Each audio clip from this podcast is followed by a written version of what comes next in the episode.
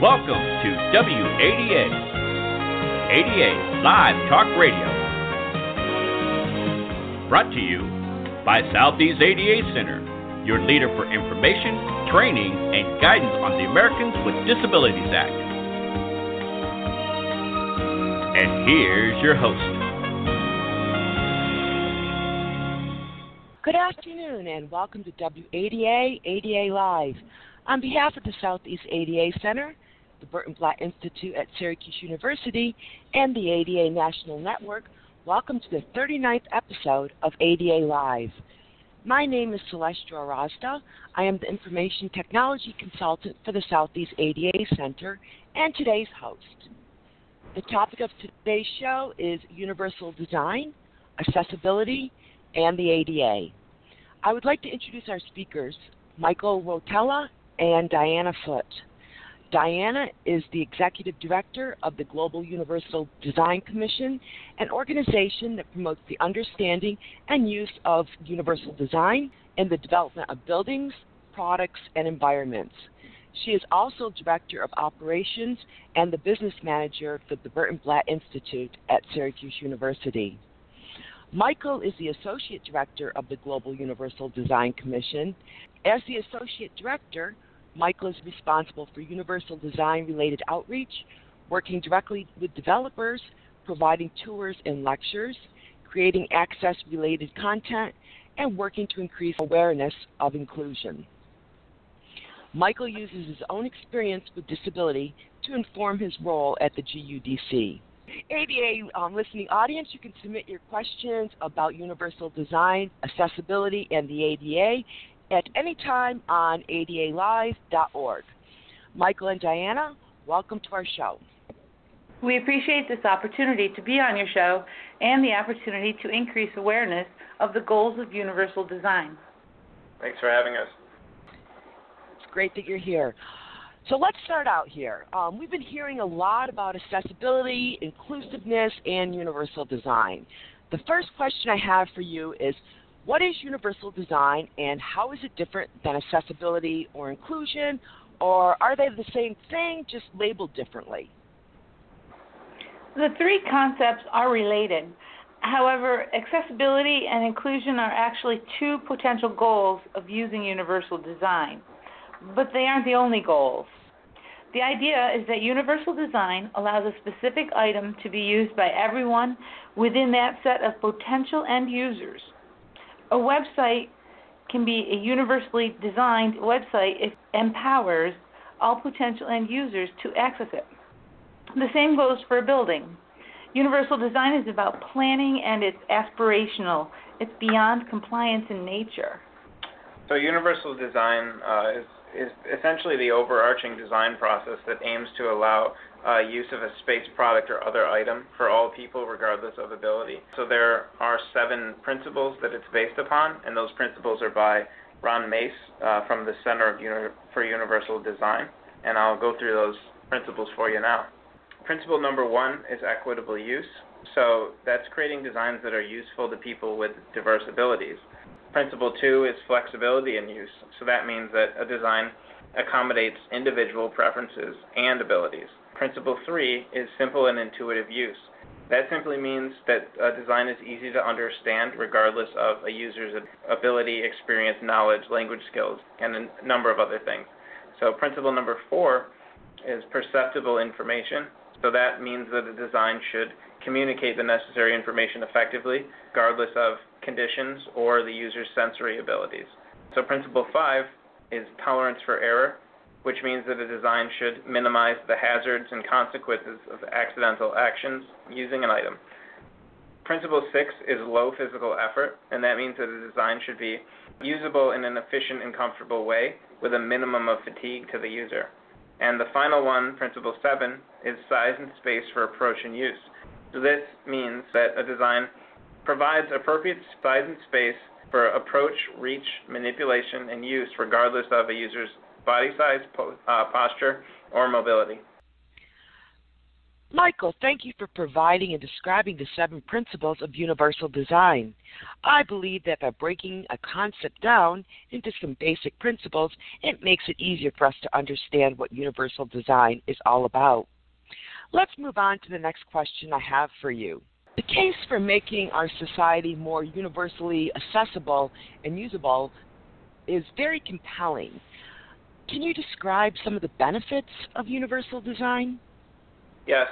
When you design something uh, with just the most able groups and individuals in mind, often what you end up with is exclusion for those people who don't meet that level of ability. So while we have building codes and we have ADA standards, they help to lessen exclusion. Universal design is a little bit different. Universal design, when it approaches something, it asks the, the question, how do we solve a problem with respect to all ability levels and de- uh, deliver something functional aesthetically pleasing, and universally accessible. So it's it's kind of about uh, aspiration, as Diana said, and innovation. And while it's rooted in solving problems for the least able, it's meant to solve problems for everyone at once. Universal design doesn't guarantee that. It definitely provides us with a guide and helps us develop strategies to achieve it. Yes, um, universal design looks at ability as fluid and on a broad spectrum people can be on points of the spectrum at different stages in life for temporary reasons or due to a permanent disability. Universal design helps us to plan and create in a way that maximizes inclusive use for as many people as possible. Instead of creating one design and then altering it or retrofitting it to be accessible, the universal design creates one design with many ways to be used by many users to the greatest extent possible. For example, a clear benefit to a restaurant owner who builds a restaurant incorporating as many of the UD strategies as possible would be the increased number of potential customers. When a restaurant is inaccessible to a person with a disability, they lose not only that person as a customer, but also that person's friends and family members too. I, I appreciate the concept of a strategy. And you provided the example of, the very broad example of a restaurant using the strategy of universal design. Can you provide some more specific examples of universal design? Uh, sure. I can uh, provide three for you. Uh, so the first one is uh, an automatic eye door opener at a supermarket. So everyone knows what that is. It's essentially the, the door that opens as you approach it with your cart. And as far as universal design goes, that creates that's a system that allows anybody of any level of ability to independently enter the supermarket. It sees you coming and it it activates the door and opens. So like the person who at a normal door, somebody with uh, any sort of disability, uh, they might have trouble getting in the building, but with uh, automated eye door like that, they're able to just enter, and it also provides equal benefit for everyone else as far as convenience. Another example that's somewhat related is, uh, you know, there's automated entry systems for parking lots. So normally a parking lot or parking garage has a gate, and you you pull up your car, and as you try to enter, you need to uh, put your window down, and you need to reach out and either probably punch in a code or swipe a card to make the gate function. But there are systems that rely on sort of an RFID type scanner uh, that would allow you to just pull up, and if you have that affixed in your vehicle, you would be granted access, and you wouldn't need to reach out your window. So when we talk about ability levels, while people with all sorts of levels of ability can often can drive, there are some things they can't do as far as like reaching out the window and putting in that code. So having a system where there's no input, it it isn't specifically made to be universal design, but it ends up achieving that goal. And another one that I like to give that's uh, kind of a more specific universal design example because of the planning that goes into it is an on-grade flat entry to a building. So when you design a building, there are choices of how you design an entryway. So there can be an entryway that might have a step, and that means that you need to build now. You need to now build another entryway that's accessible. But you know, universal design says why don't we just not have a step at all so that everybody can go in the same door? As far as the planning point of view, that's really, uh, I think, a, a, pretty good example of uh, universal design and uh, something that achieves all those goals of inclusion and lets everybody enter the same door no matter their ability level. Yeah, those are great examples, and it sort of you know lets me understand a little bit more when we talk about universal because I know I appreciate all of those um, conveniences. I think of you know like the E-ZPass system on the throughway where you know you, you're not punching numbers in, you just sort of flow right through where the curb stops, and you know all of that. So it definitely gives me a better understanding of what we mean by universal design for everyone. ADA Live listening audience, if you have a question about universal design, please submit it at any time at our online forum at adalive.org. Now, a word from our sponsors.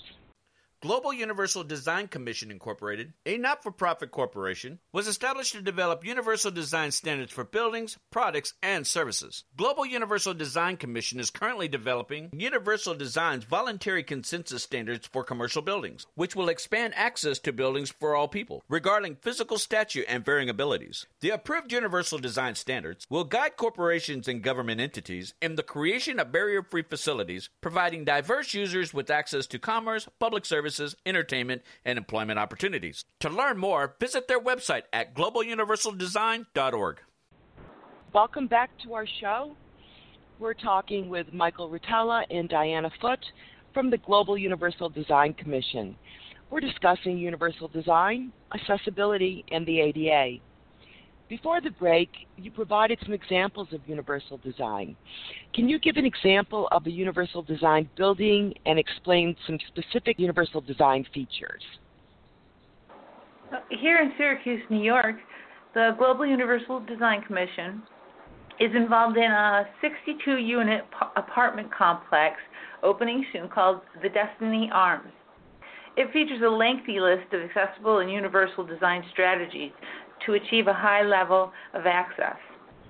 It's an upscale living option meant for everyone, and it's very livable for people with disabilities.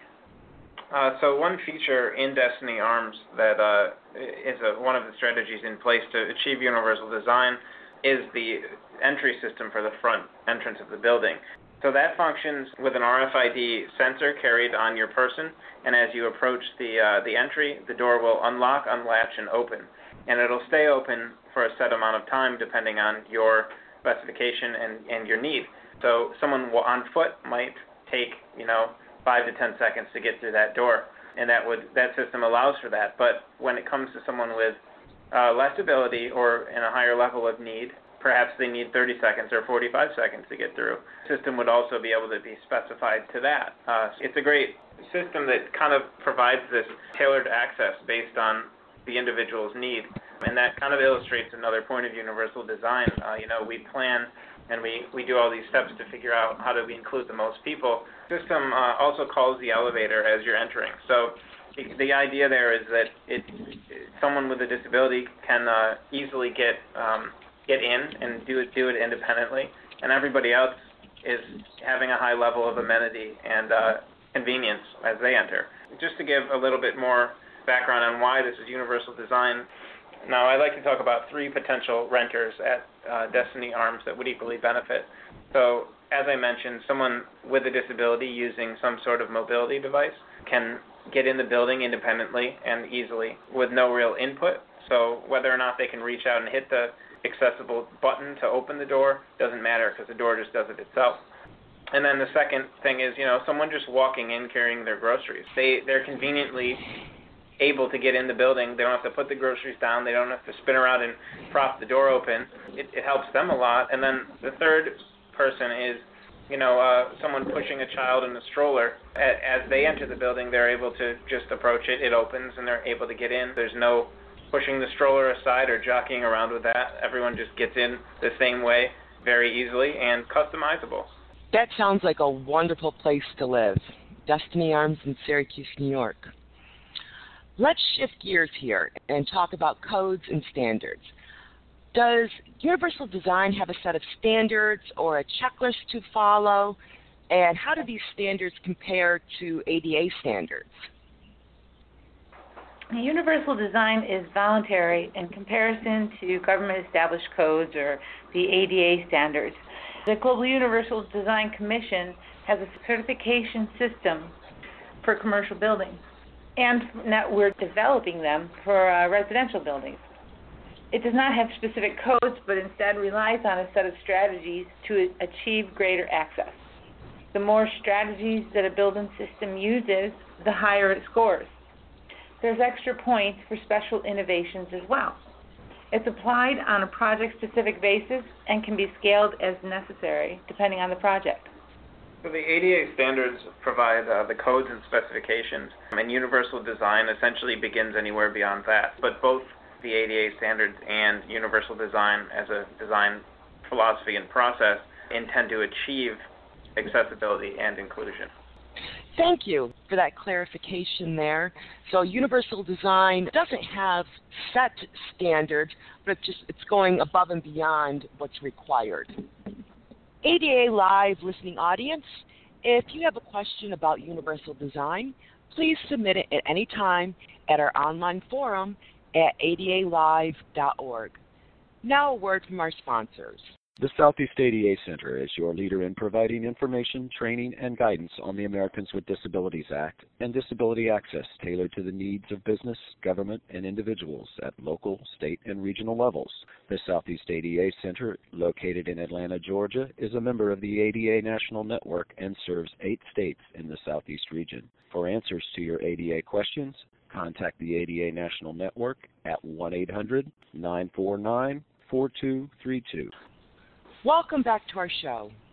We're talking with Michael Rotella and Diana Foote from the Global Universal Design Commission. We're discussing universal design, accessibility, and the ADA. We've talked about the benefits and examples of universal design. I was wondering if universal design can be applied to existing structures or if this should be too cost prohibitive and considered only for new structures. Uh, universal design uh, can be applied to any structure, whether it's a complete build or a renovation. It can also be applied to indoor and outdoor environments and just about anywhere else. Cost depends greatly on the project.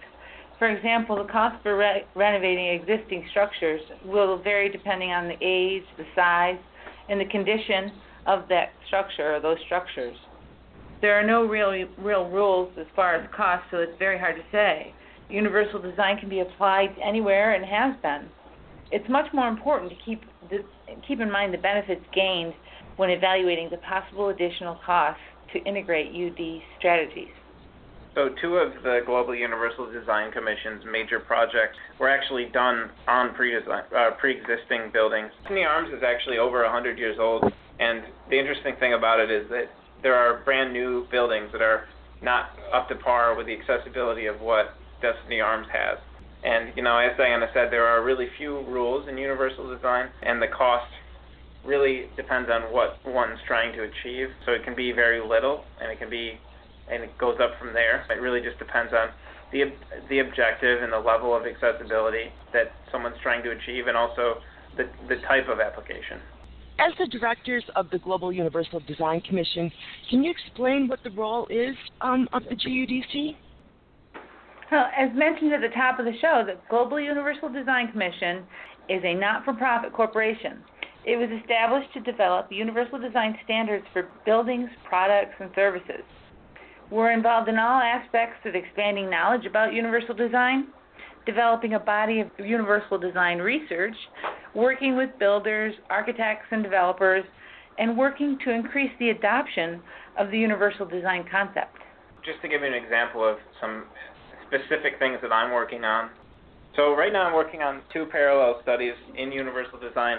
One is on the Mary Free Bed YMCA in uh, Grand Rapids, Michigan, and one is on Destiny Arms in Syracuse both of these buildings, as I said, have a you know they have a high level of universal design in them, but we need to use them as live, kind of living laboratories to figure out how universal design plays out, you know, and how what sort of data it brings back to us about how people are using the building, what what groups of people are using the building, all those sorts of things, and and you know, kind of finding, trying to demonstrate and and looking for the inherent business value in using universal design.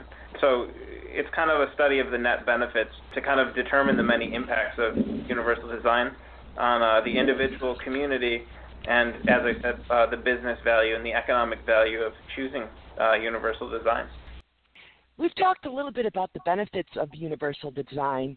Can you tell us a bit about the impact universal design has had on communities? Sure. So our one of our current projects in Grand Rapids, Michigan, the Mary Free Bed YMCA, which I talked a little bit about uh, during this conversation. So we're we're actually in the process of studying those types of impacts uh, in Grand Rapids based on the fact that universal design was chosen for the Mary Free Bed YMCA. Um, so and we're kind of awaiting uh, data for further study, but we do have access to a lot of early stage information uh, that's kind of giving us a profile of um, some of the impacts. And one of those is who is using the facility, so kind of user data uh, information like that. So as of right now, Mary Free Bed YMCA, it hosts a lot of adaptive sports related events, and it also has athletes and a lot of different people with all sorts of different ability levels using the facility. And so that was one of the goals was kind of to try to create a, a, a space for wellness and, and health which is traditionally kind of like an environment where people with, say, someone with a disability or someone with any other ability issue traditionally might not find themselves in that space. Um, so this is kind of changing that, um, and that's kind of a subtle thing.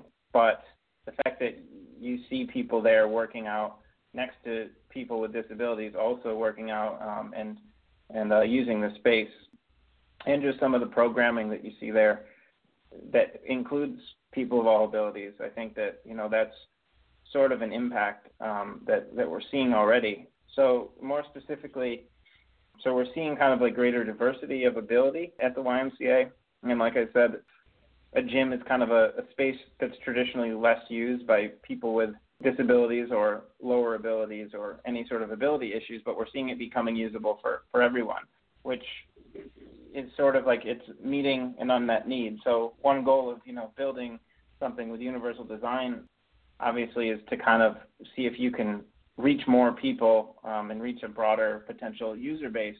And I think that's happening there as we see people uh, using wheelchairs or different devices, or people, um, elderly people, uh, anybody who has a, a different sort of needs are being are using this space. So obviously, there's an unmet there's an unmet market and need there that that Mary Free Bed YMCA is starting to fill. And then one the last point about this that's important, I think, for universal design in general is kind of showing how, as I, spoke about it a little bit earlier in the conversation, um, about demonstrating the economic and business value.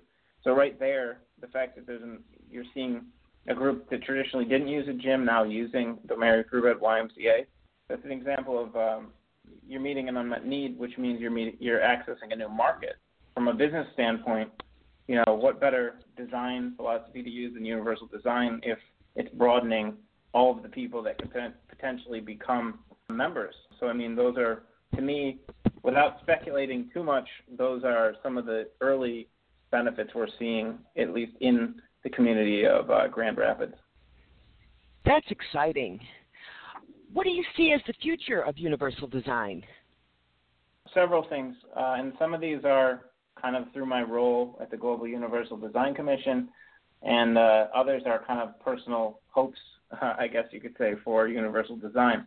So, number one, I you know I I think that we're going to see continued adoption with new buildings for in both commercial and residential applications for universal design. So you'll see more Destiny Arms type buildings and more Mary Free Bed YMCA type buildings. I, I think that that's a trend as um, as the value of universal design is demonstrated more and more, um, and that's part of our role at GUDC. And secondly, I think you're going to see, or I'd like to at least see, cities and uh, municipalities start to aim for kind of beyond compliance commitments to access. So not necessarily that we expect the government to come in and say that universal design you have to do it, but we just want to de- we want to demonstrate the value enough, and we want to see that value demonstrated enough where a city will say, okay, universal design seems like a great idea. It'll benefit everybody. Why don't we step step it up, even though it's and and voluntarily do that. And I think another thing you'll see, hopefully, is util, uh, utilization of universal design across more industries. So we're already seeing uh, Apple and Nike and numerous very large corporations starting to adopt universal design principles in all sorts of environments, so digital environment, product design, um, those sorts of things. So I mean, I think you'll see a lot more growth there um, because you know, going back to the numbers and the economic thing, if Nike and Apple are seeing a reason to to do it from a financial and business point of view, beyond just the the image and the social good, uh, you know, then there's something really to be said for universal design on multiple levels. I've got two more, and these are more along the lines of my own personal hopes for universal design. And a big one for me is, you know, since sensibility and uh, I guess sensibility is, uh, you know, a universal issue by definition. So it's something that affects us all at different points in our lives, or uh, through disability or injury. You know, since sensibility is a universal issue, uh, I think, uh, you know, I'd like to see it become universally recognized as an issue. So uh, that happens when design starts to, you know, kind of reflect how ability really works. Um, and finally, my real big picture goal and uh, kind of vision for the future is, you know, uh, just basically a world to see a world designed to represent the realities of ability and the human condition versus just kind of the more short-sighted things of, um, uh, I guess, trying to uh, trying to accommodate the best able in society versus trying to build a world around the fact that all of us at different points are at different levels of ability. Um, so that's kind of for me right now. Those are some of my future visions for uh, universal design. What an exciting opportunity to be involved in this. What are the one or two key points you want listeners to take away from this program? Okay, so I, there are obviously numerous points, but uh, if I got to narrow it down, two, you know, the number one for me uh, that I'd like to kind of let people know about, and I think given your audience and, and the connection with ADA and all of that, um, I'm sure that this isn't the first time people have heard this idea, but you know, uh, just I'd like people to start to really not just understand it, but to start, I guess, applying it in the ways that they can. You know, that society isn't it isn't able-bodied or disabled, and that ability is uh, you know, part of the human condition is that ability um, changes and it's on a spectrum and it's it's constantly moving for all of us and any of us can become lesser abled at any moment and that to me like universal design works to solve the issues that result from that reality you know so there's an inherent value there uh, for universal design. And then secondly that universal design you know we some of my conversations with people about universal design um, involve, you know, why is it the right thing to do? Uh, why is it the right thing for society? Um, and those those sorts of goals. Um, but you know, universal design it isn't just about doing the right thing, and it's not just the right thing for designers and anyone else to embrace for society. But it you know, but it makes economic and business sense uh, because it opens um, access to these unmet these communities that you know have unmet needs and uh, and you know, if if we can demonstrate and and prove that universal design does make this business sense, and we think it does, that will further enable the adoption of universal design uh, across many different uh, industries and and uh, environments. This is a very interesting topic, and I'm sure our audience would like to learn more about universal design. But we're almost out of time, so I have one more question for you. Where can I find out more about universal design? Three places I can think of offhand are North Carolina's Center for Universal Design website, uh, the, the website for Global Universal Design Commission, and the website for the Burton Blatt Institute at Syracuse University. The address for all three websites can be found on the resource list of the ADALive.org website. Great, I'm definitely going to check that out. These three resources and additional resources can be found on adalive.org under resources. I would like to thank Michael Rotella and Diana Foote from the Global Universal Design Commission and the Burton Blatt Institute at Syracuse University. And thank you also to our ADA Live listening audience. Remember, this show will be archived and available on our website at adalive.org. The Southeast ADA Center is grateful for your support and participation in this series of WADA ADA Live broadcast. You may submit questions about any of our ADA Live topics by going to adalive.org. Please join us again next month on January 4th, 2017 for another episode of WADA ADA Live. If you have questions about the Americans with Disabilities Act, please contact your regional ADA center at 1 800 949 4232. Once again, that's 1 800 949 4232. All calls are free and confidential. Thank you for listening to ADA Live Talk Radio. Brought to you by the Southeast ADA Center. Remember to join us the first Wednesday of each month for another ADA topic. And you can call 1 800 949 4232 for answers to your ADA questions.